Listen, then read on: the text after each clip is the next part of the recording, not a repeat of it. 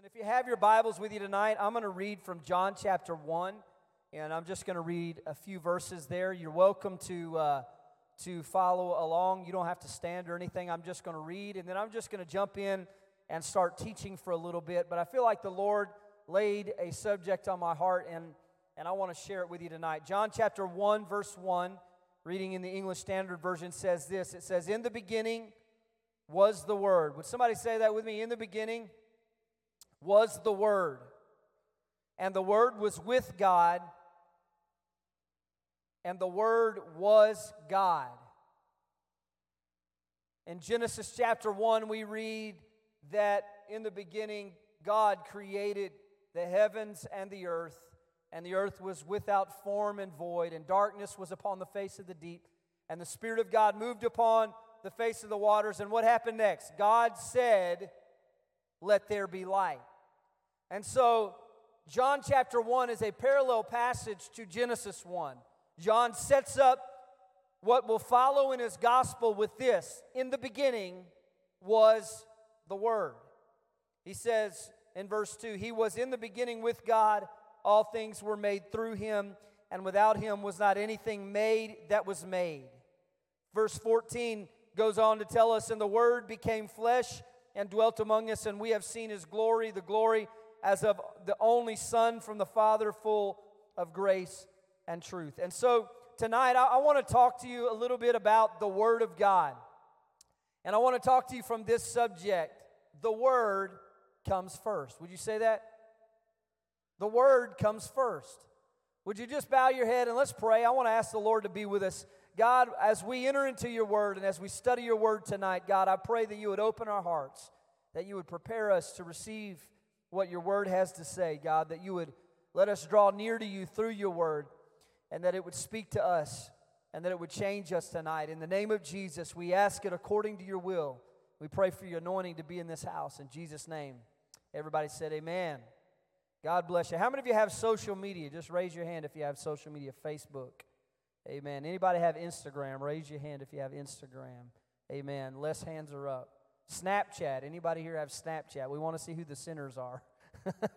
Raise it, Leanne. Snapchat. I don't have Snapchat. But the more that you live in this life, and in case you haven't noticed, filters are all the rage these days.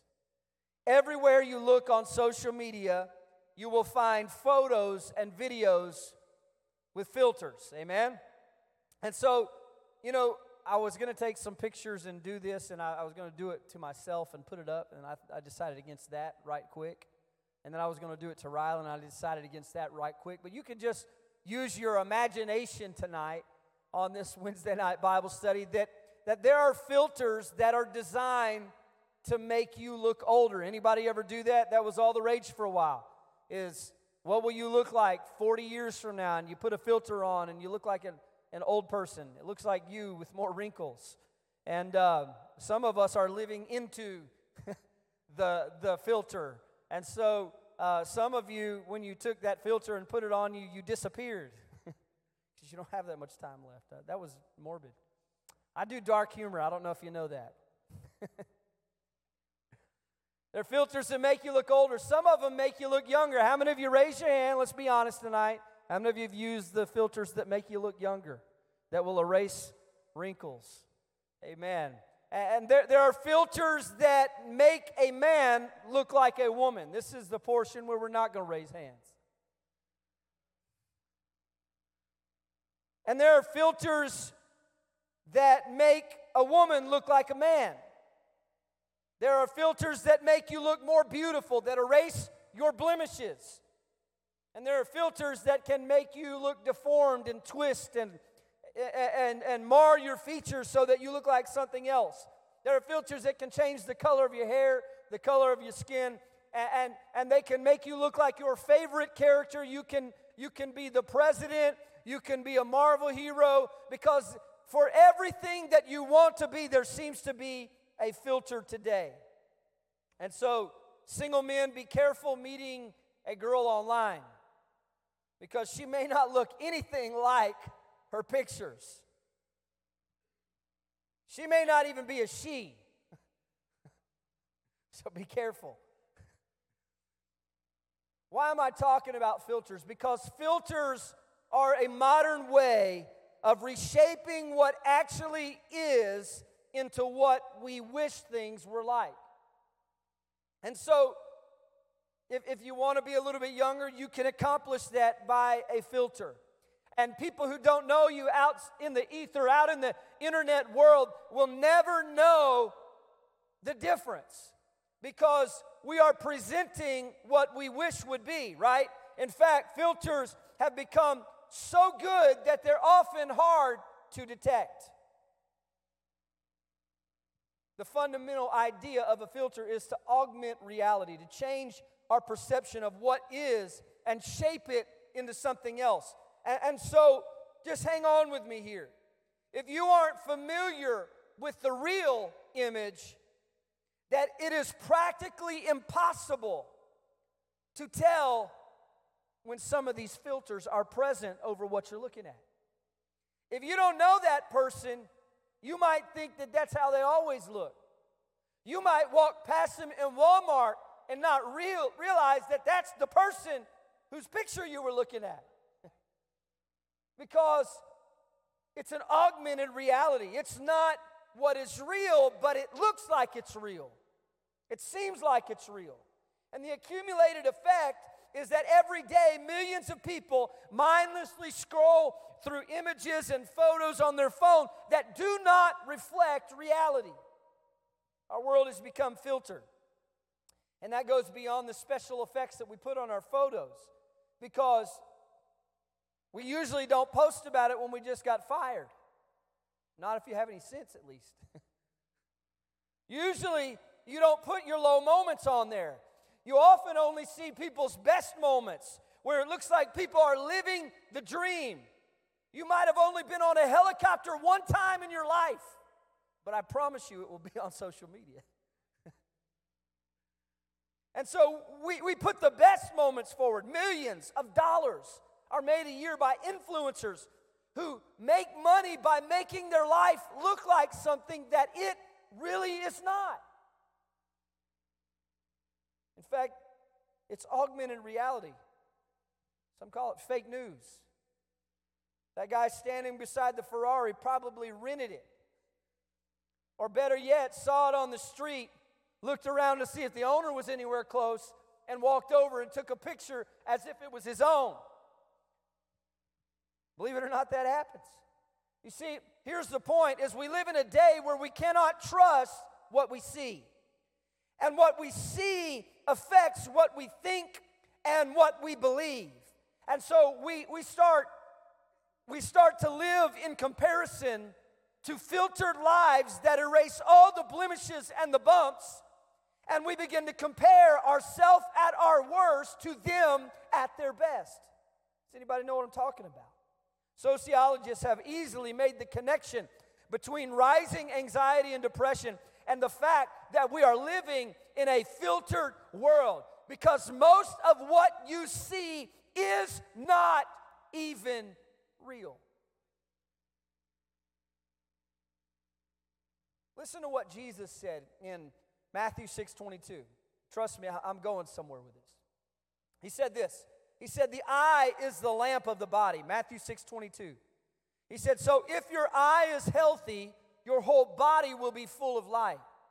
In other words, if your eye works and operates as it is supposed to, then you will be able to see and your body will be full of light. Matthew 6:23 goes on to say, "But if your eye is bad, somebody say bad. If your eye is bad, now this world I looked a word I looked it up it means evil.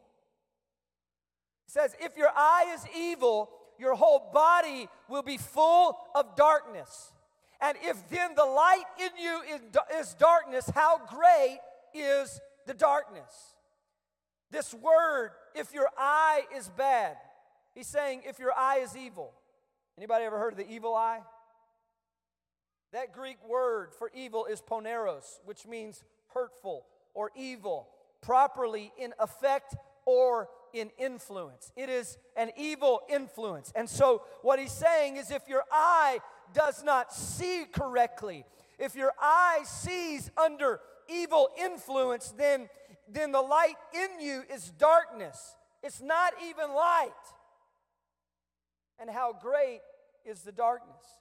Jesus is saying that if your eye influences you in an evil way, then your life will be full of darkness. So listen to this what you see, what you see impacts your soul. What you look at and how you see impacts your soul. This is why people are depressed and full of anxiety in our world today because they're looking at social media and my life is not like that.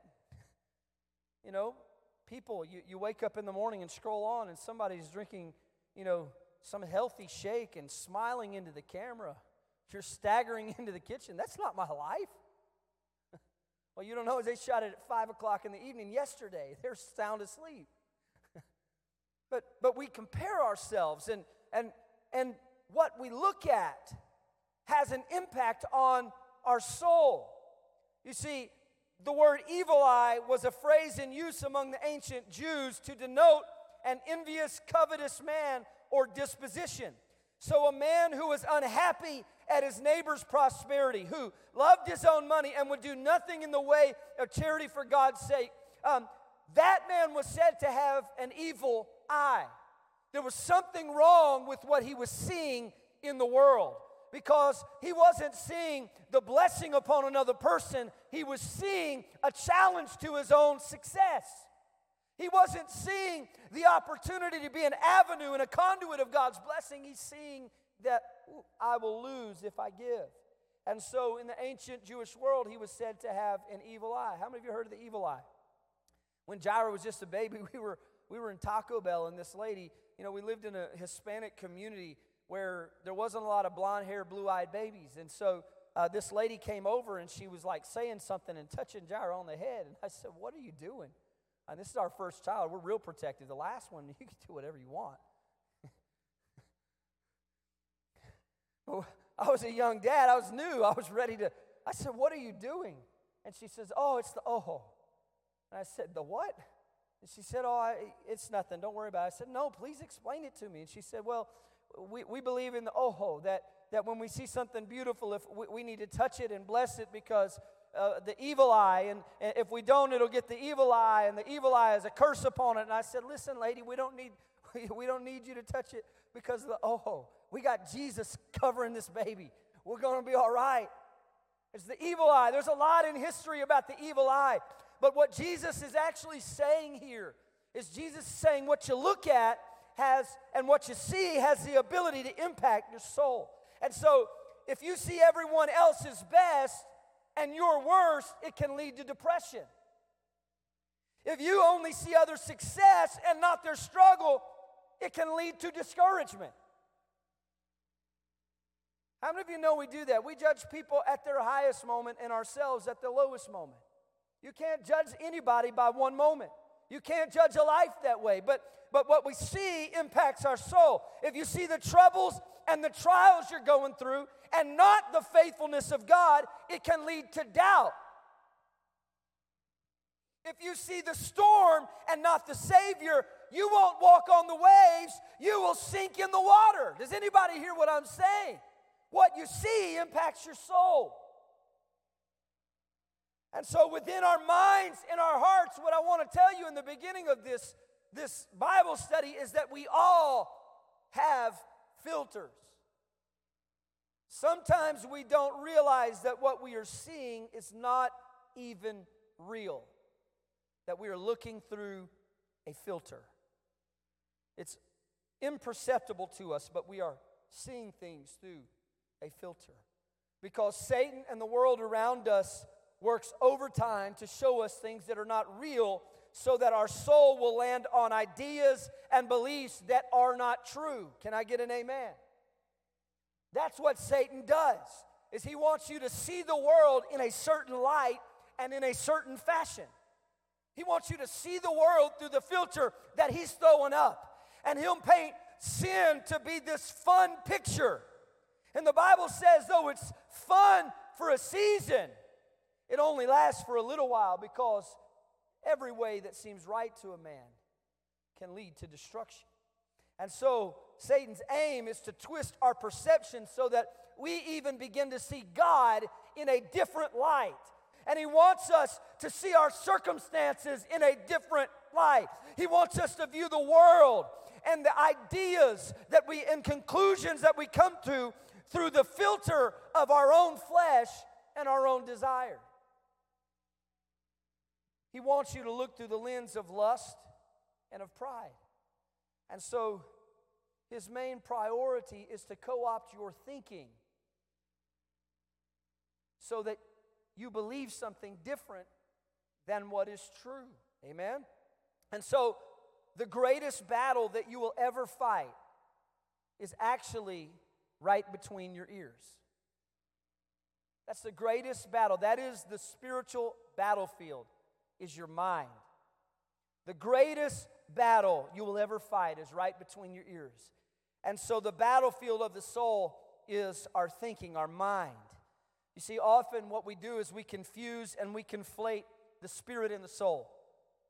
And while the soul is sometimes in Scripture used to refer to your entire self, including your spirit, in the New Testament, it is often when the word soul is used, it's referring to your mind, your will, and your emotions. Hang on with me. Is it okay if I teach just for a moment? So, here's a helpful way to think of it we are a spirit. The Bible says in Genesis 2 and 7 that the Lord God formed man of the dust of the ground and breathed, somebody say, breathe, breathed into him the breath of life, and man became a living soul, a living being. Why? Because that word breathe in the Hebrew is ruach. In the New Testament, it is translated as the Greek word pneuma, which means spirit. God delivered from himself, from his spirit, the spark of life into man, and man became a living being. So we are a spirit, we have a soul, and we live in a body. You see, some of us get that wrong. We think that we're a body and we have a soul and we have a spirit. But we are a spirit, we have a soul, and we live in a body. Listen to this 1 Thessalonians 5:23. Now may the peace of God Himself sanctify you completely. Listen to this.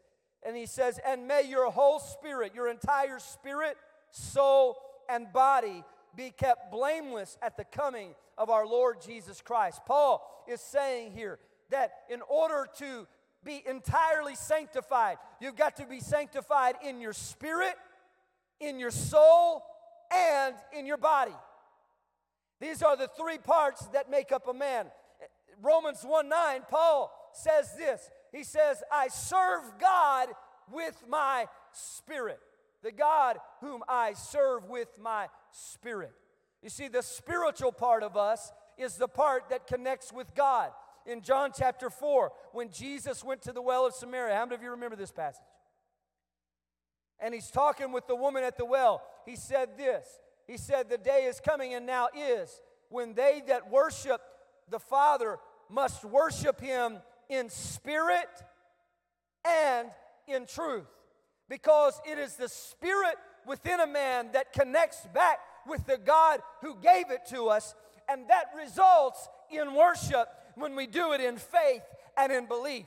And so our spirit serves God. We connect with God on a spiritual level. That's why we need to be baptized with the Spirit because it regenerates our spiritual man. And we are brought from death and into life through the Spirit of adoption and regeneration. And so we connect with God on a spiritual level. This is the innermost and eternal part of who we are. It is that eternal part of us that God breathed in us in Genesis 2. So somebody say, We are a spirit. We are a spirit but we have a soul. You see, in the New Testament, in 1 Thessalonians 5.23 specifically, that, that word soul in the original Greek is the word psuche, which is also the root word of psychology. And so our soul is our psyche. It is our mind, our will, and our emotions. It's our personality. It's who we are. It's not just our body, but this is, this is uh, our soul. We think, we reason, consider, we remember, and we wonder with our soul. We experience emotions in our soul happiness, love, sorrow, anger, relief. These are soul level emotions. So the soul is your mind, your will, and your emotions. The, that means that your mindset informs your will and flows into your emotions. And so, this is why there is a spiritual battle over our thoughts and our perceptions, is because what we think determines what we do and how we feel.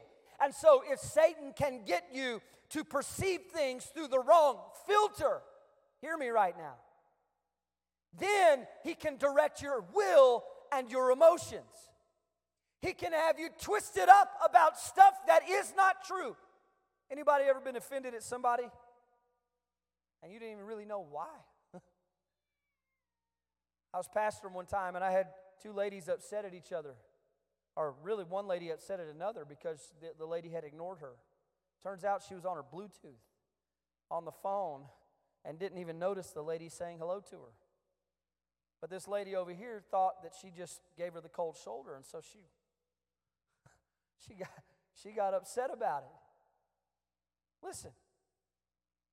What we think determines how we feel and how we act. And so Satan is interested in giving us a false filter. He wants us to see a different picture than what is real and than what is true. And hang on with me, I'm going somewhere. Adam and Eve are the prime example of this in the scripture and sets it forth from the beginning. Satan got Eve to change how she saw God by questioning her freedom. Listen to it. He comes along and he says, Did, did God really say you can't eat of every tree in the garden? Did God really say that? He starts off by questioning God. Did God really say that? And Eve responds to him and says, Well, God said that we may eat of every tree that is in the garden, but of the tree that's in the midst of the garden, we can't have that tree because if we, listen to this, she says, if we eat it or we touch it, we will die. And so he moves on from there. And he says this he says, he says, You won't die.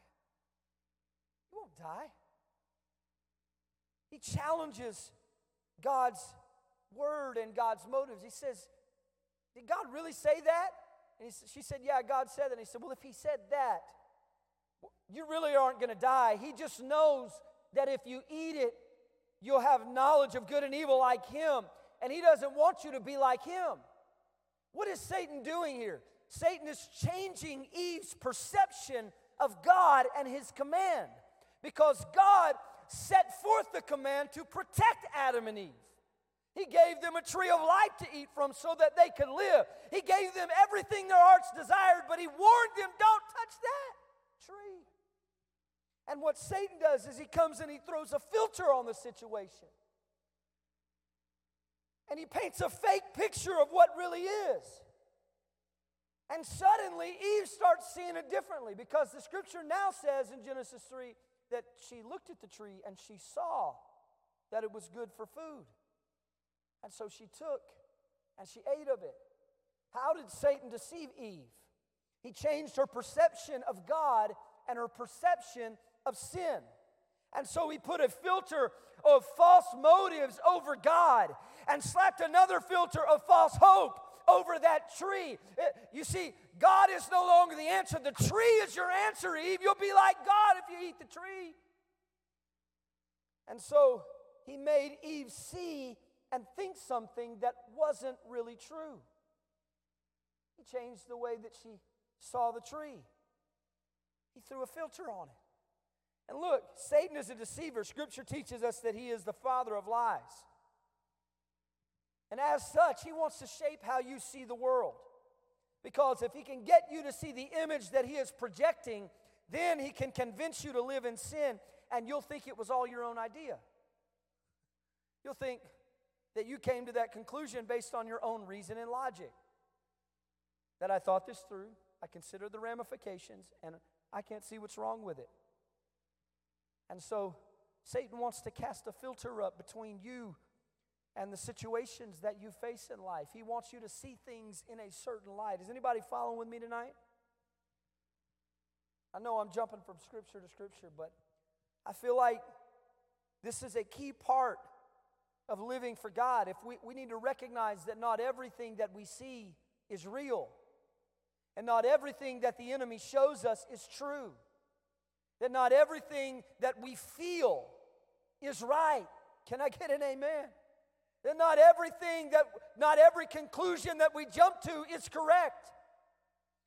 And so the principal battle for your soul is over how you think and how you see your life.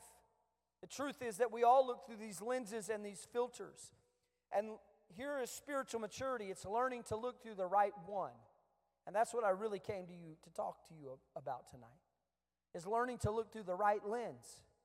Because the truth is that we, we all look through lenses and we may as well look through the right one. Now, now, let me take a second and just talk about some wrong lenses. Is that all right to do that? I want to tell you some wrong lenses that we look through. One lens that we look through is the lens of feelings. I, I just don't feel like that, that's that big of a deal. I know, I know that the Bible says you shouldn't do it, but I, I don't see what's wrong. I don't feel like it. I've had people tell me who backslide, like, it feels easier out here. I'm like, well, yeah, there's no resistance. But feelings are a terrible, terrible judge, uh, uh, thing to judge by because look, how you feel today and how you feel tomorrow might shift.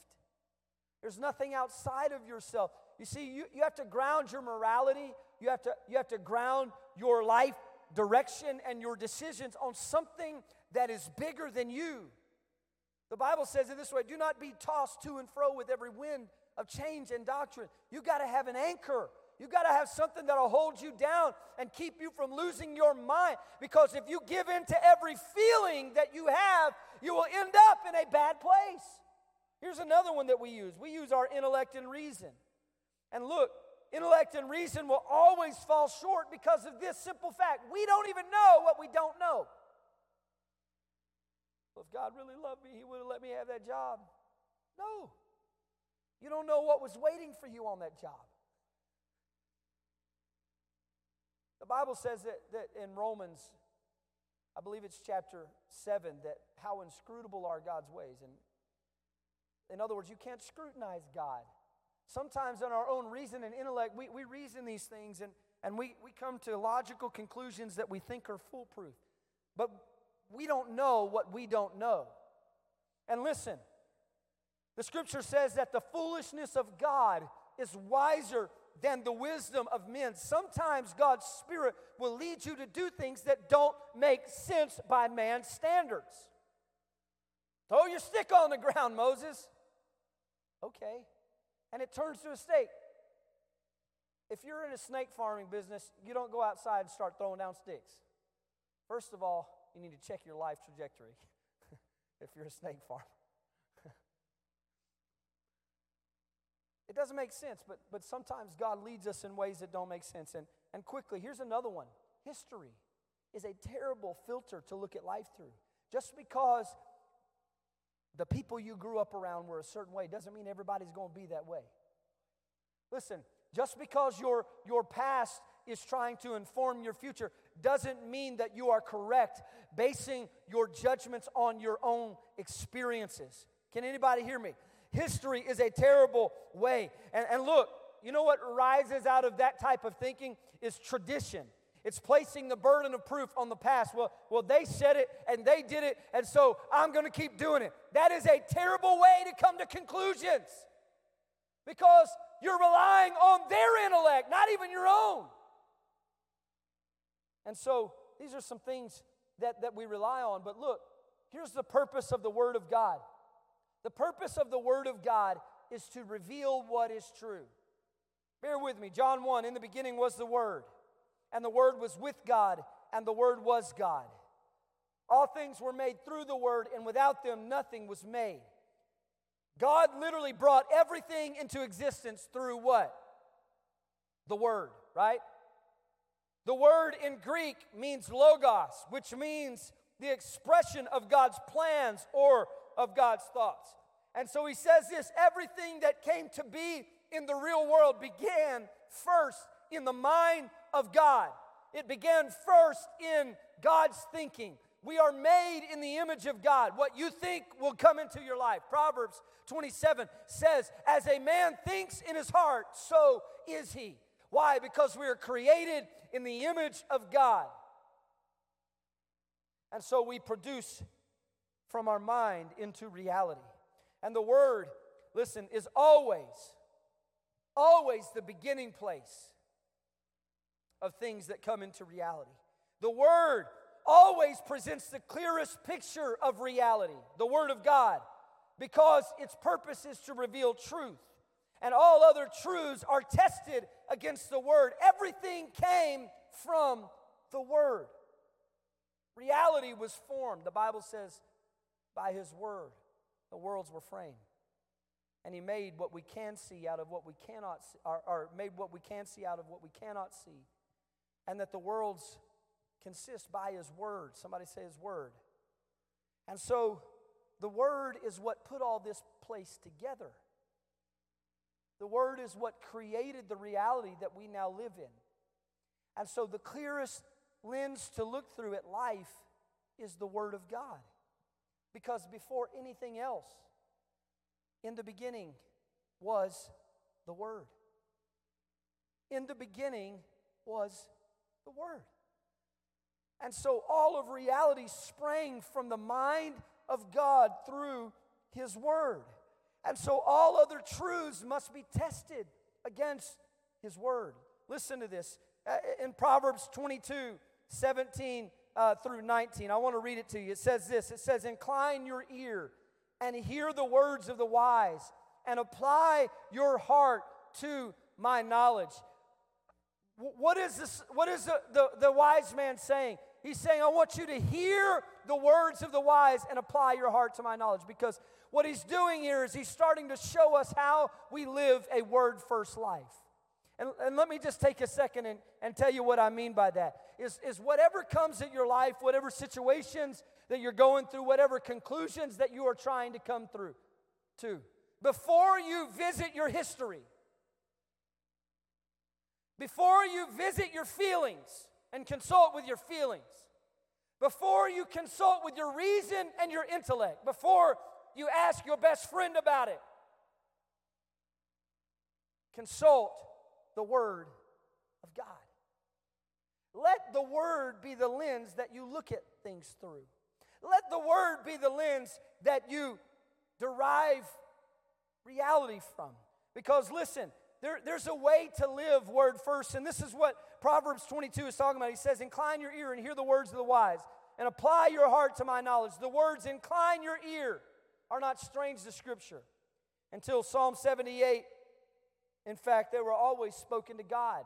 I went through and found every instance where he said, Incline your ear. And until Psalm 78, every time it was a request of prayer. It was saying, 2 Kings 19, Incline your ear, O Lord, hear, hear our prayer. Psalms 10, O Lord, will you, you will incline your ear when I pray. It was a statement of faith about prayer. Lord, you will incline your ear. Psalm 17, I call upon you, for you will answer me, and you will incline your ear to me. Psalm 31, incline your ear to me and rescue me, Lord. All of human history and biblical history, when he says incline your ear, it's humanity talking to God saying, God, listen to us down here. Anybody ever prayed that? God, are you listening? But watch this. Psalm 78 switches things up. Psalm 78 1, the psalmist says, Give ear, O my people. Incline your ear, O my people, to my teaching. Incline your ears to the words of my mouth. For I will open my mouth in a parable. I will utter dark sayings from of old, things that we have heard and known that our fathers have told us. We will not hide them from our children, but tell them to the coming generation the glorious deeds of the Lord and his might and the wonders that he has done. For he established a testimony in Jacob and appointed a law in Israel, which he commanded our fathers to teach their children. Why? So that the next generation might know them. The children yet unborn, and arise and tell them to their children, so that they should set their hope in God and not forget the works of God, but keep his commandments, and so that they should not be like their fathers, a stubborn and rebellious generation, a generation whose heart was not steadfast, whose spirit was not faithful to God. The psalmist flips the script on the inclining ear business. All of human history, human, humanity, and all through the Psalms, they're saying, God, will you listen to us? And this psalmist stands up and says, We've been getting it wrong. What we really need, we do need God to listen to us, but we need to incline our ear to hear what God is saying and what the Spirit is saying. We need to incline our ear and position ourselves so that we know the Word of God. This passage captured me this morning because it touches on something I've been praying about is it's not enough if I know what I know. If I have this filter of the Word of God, but my kids don't. It's not enough. If, if I, in a moment of devotion, come to God and I have this tremendous history and story with God of deliverance and of God's faithfulness, if I do not share that with my children, and if I don't make a place in my life to hear the Word of God and be familiar with my source story. So, today at lunch, in thinking about this passage, I don't know all the history of my family and how, how it all came to salvation. But I, I had my son with me for lunch today. And I asked him, I said, Son, do you, what, would, what would you tell somebody if, if they came and asked you, What do I need to do to be saved? He gave me a stellar answer. He said, I would tell them that they need to pray to God and repent, and that they need to receive the Holy Ghost to be baptized. Thank God for that understanding that he has. But I told Rowan, I said, Rowan, I said, do you know, do you know, I know one of all the grandparents. Mama, I'm sure she's watching. We're going to have a talk. I need to know more of our source story. But my wife's grandfather, at, at his funeral about a year and a half, two years ago, he passed away, and I was talking with some family members there. And I said, How, how, did, how did he come to God? Because he wasn't, he wasn't raised in, a, in, in church, really. I mean, they, they were religious somewhat. And here, here's his source story. The source story is this, is that he was working on a train, wasn't living for God, and, and he was a brakeman on a train. In those days, you had to like physically pull the brakes, and so that was his job. Well, they were going under a low bridge, and he ducked, and he thought that they were through the bridge and raised his head at the last second and hit his head on the bridge. It knocked him off of the train and into a coma.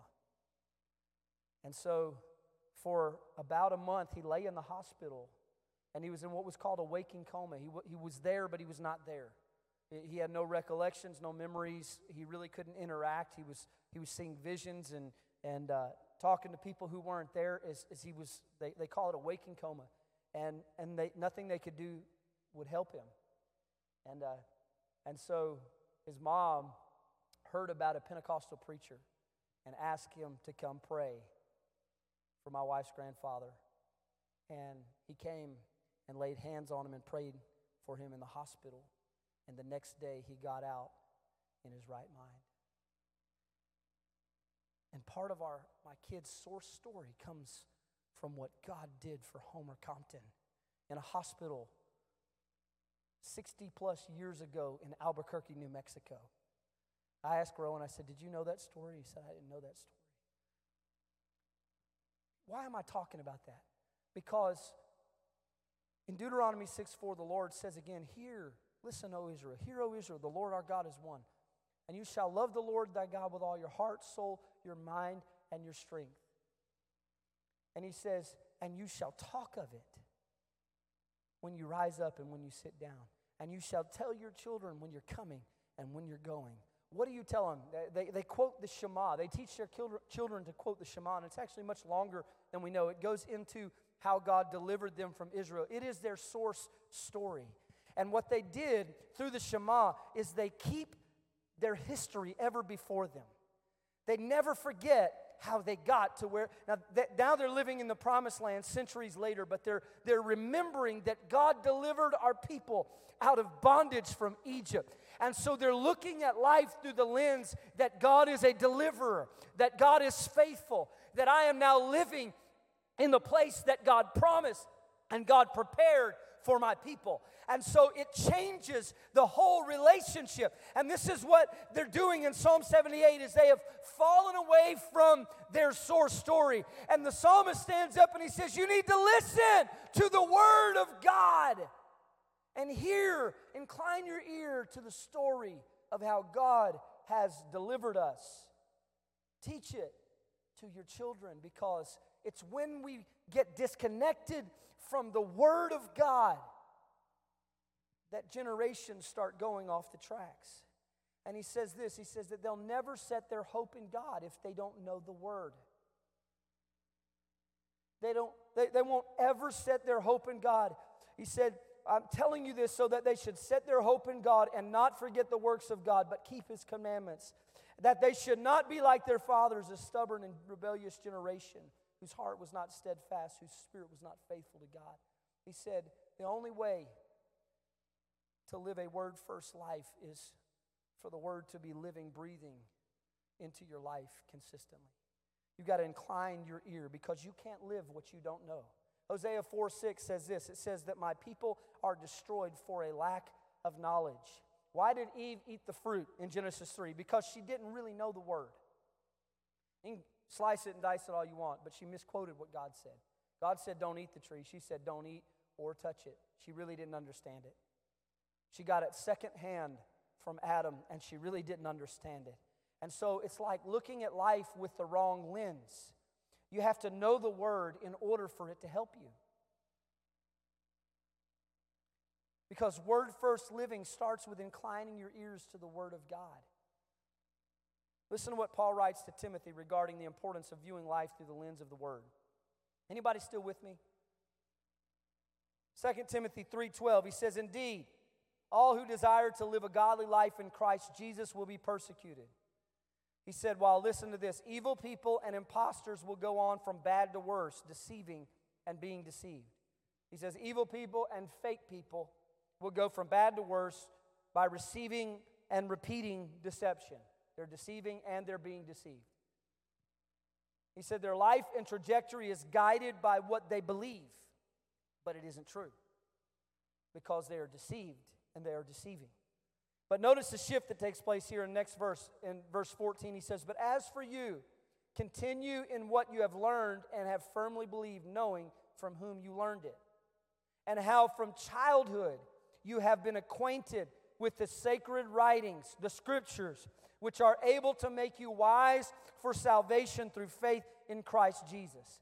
Paul tells Timothy, he says this, that he can trust what he had learned since childhood from his grandmother and his mother, from Eunice, his grandmother, and from Lois, his mother. He, he can trust what he learned from them because he was acquainted with the scriptures.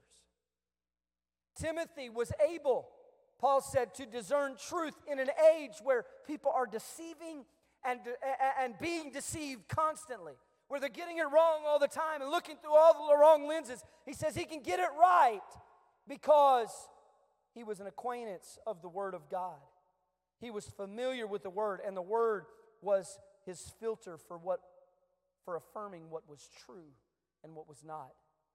And so Paul writes to this young pastor Timothy and he says, Timothy, there's a lot of confusion going on in your world. There's a lot of, lot of opinions going around. There's a lot of change. There's a lot of, it's a lot like our culture today, what he describes. But he says, you can be confident in what you learned since you were a child because you were acquainted with the sacred writings, the scriptures.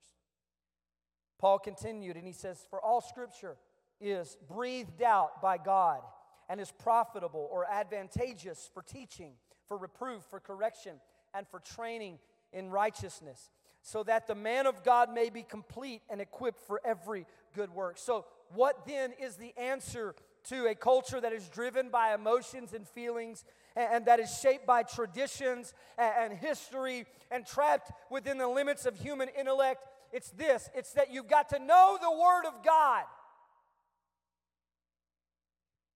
It is to be well acquainted with the Scriptures. It's to have a word first view of life. And so that means that whenever something comes up in my life, I don't assess my emotions. I, don't jump to conclusions. I don't consult with my own intellect. I don't weigh in for whatever side I want things to land on. That's not what I do. But if I really want to get it right, first, consult the Word. You know that stats and polls show that many Christians don't know the Bible that well, even though they attend church. It's not common to find people who read the Bible outside of the church. It's becoming less and less common. Statistics show that many don't study the Bible with other Bible literate people, that, that only read the Bible in short snippets or a few verses or a verse of a day, uh, and they never, they never sit and read a whole book of the Bible. Now, I know I'm preaching to a Wednesday night crowd, but wh- why am I talking about this? Because we're in a pivotal moment in our time and in our culture. And I believe what God is, is doing is God is calling us to a revival of Bible literacy and of the Word. There's nothing more powerful to me than these kids that Bible quiz. Because they can quote. I was so thankful a few years ago when my kids were quizzing that they quizzed on the year of doctrine.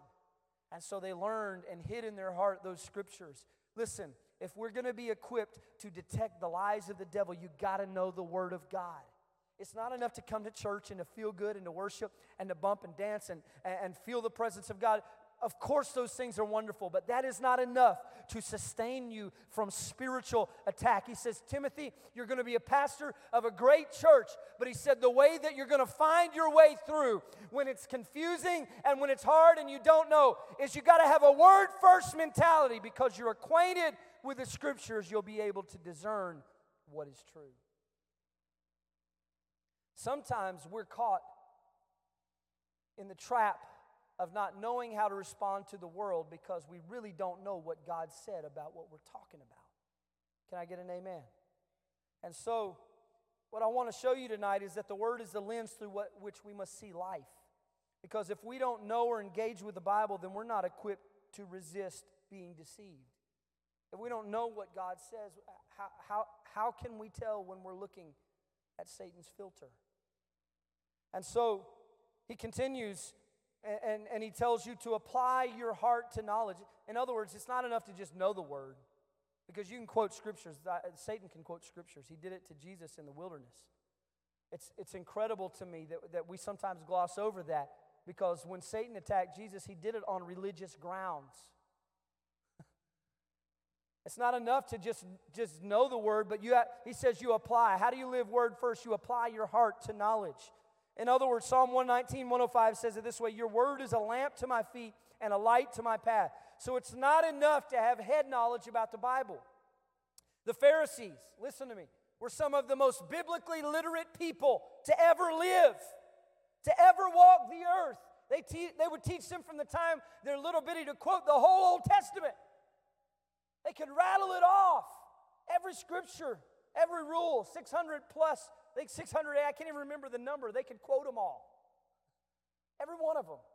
They could quote them and live them. But look, when God manifests himself in flesh, they missed the point of what they were studying. They knew it all, but their thinking was warped by the filter of tradition. And so they missed the Messiah that was in front of their face because applying your heart to knowledge means to let the word be the lamp to your feet. Sometimes we use the word like a flashlight. We try to shine it on a portion of Scripture and say, look what that means. But it doesn't say a flashlight, it says a lamp unto my feet. In other words, it lights the path. I don't shine it wherever I want to go, it lights my next steps. It, it shows me how I need to act, how I need to live, how I need to walk, how I need to navigate relational problems, how, how I need to navigate forgiveness, how I need how I need to do all of these things. And so it's letting the word take the lead in our thoughts, in our perceptions, and in our decisions. I know that this is basic Christianity. I, I realize that, but I think we're living in a day where we have to reestablish the importance of the word of God in the life of a believer. Amen. You see, there will always be things we don't understand.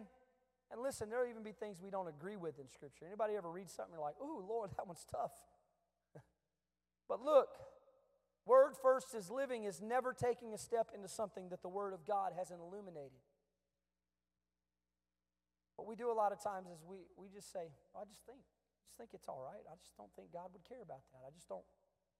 What's wrong with it?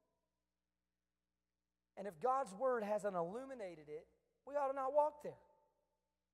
But thy word, O Lord, is a lamp unto my feet, and it's a light unto my path. In other words, it shows me how I need to live, how I need to navigate, how I need to walk through this life. It tells me how I ought to think and how I ought to process things. It, it shows me all of that.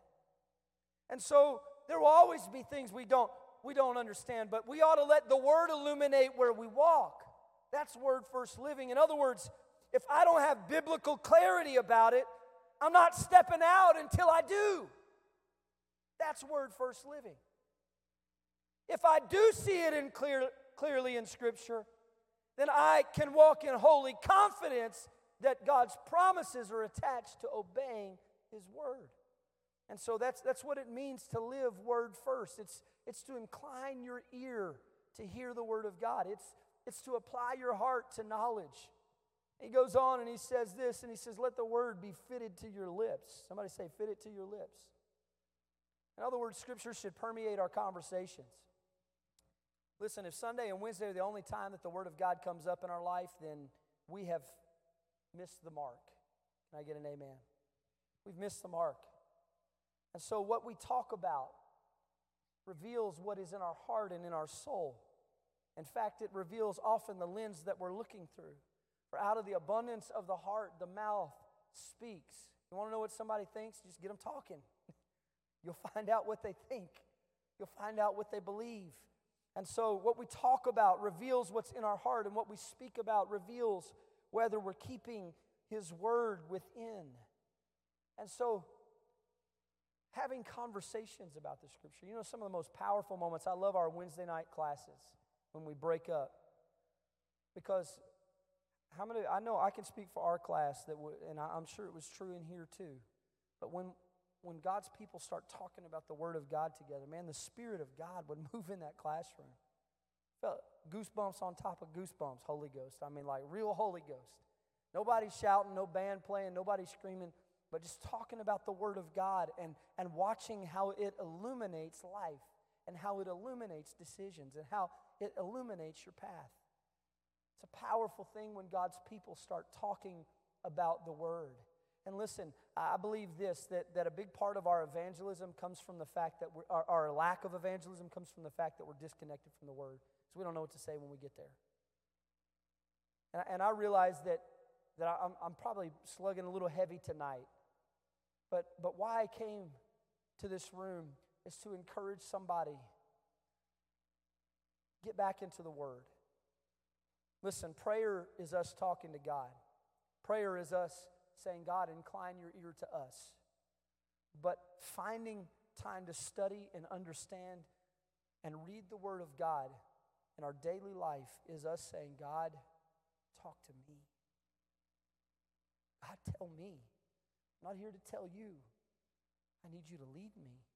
I need you to guide me. I need you to direct me. I need you to show me the path. And so, why live this way? Let's stand up. Why live this way? Listen, Proverbs 22 19, we wrap it up. He says this so that your trust may be in the Lord. You know how you can trust God? Get familiar with His Word. So that your trust may be in the Lord. And verse 21, he says this so that I may know, make you know the certainty of the words of truth, so that you may answer words of truth to those who sin to you. Why? Because number one, it helps you trust God.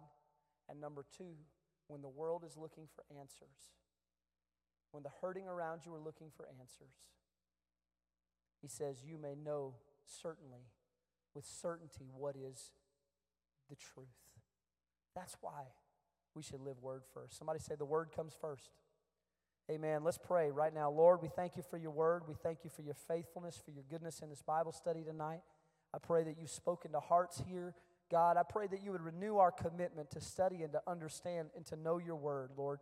We want to walk in your spirit, but Lord, we want our path to be illuminated and, and, to bring understanding through your word to, to how we're living and moving through this life, God. I pray, Lord, that we would not trust our own senses or our own conclusions, but Lord, help us to test everything that we believe and everything that we live by your word.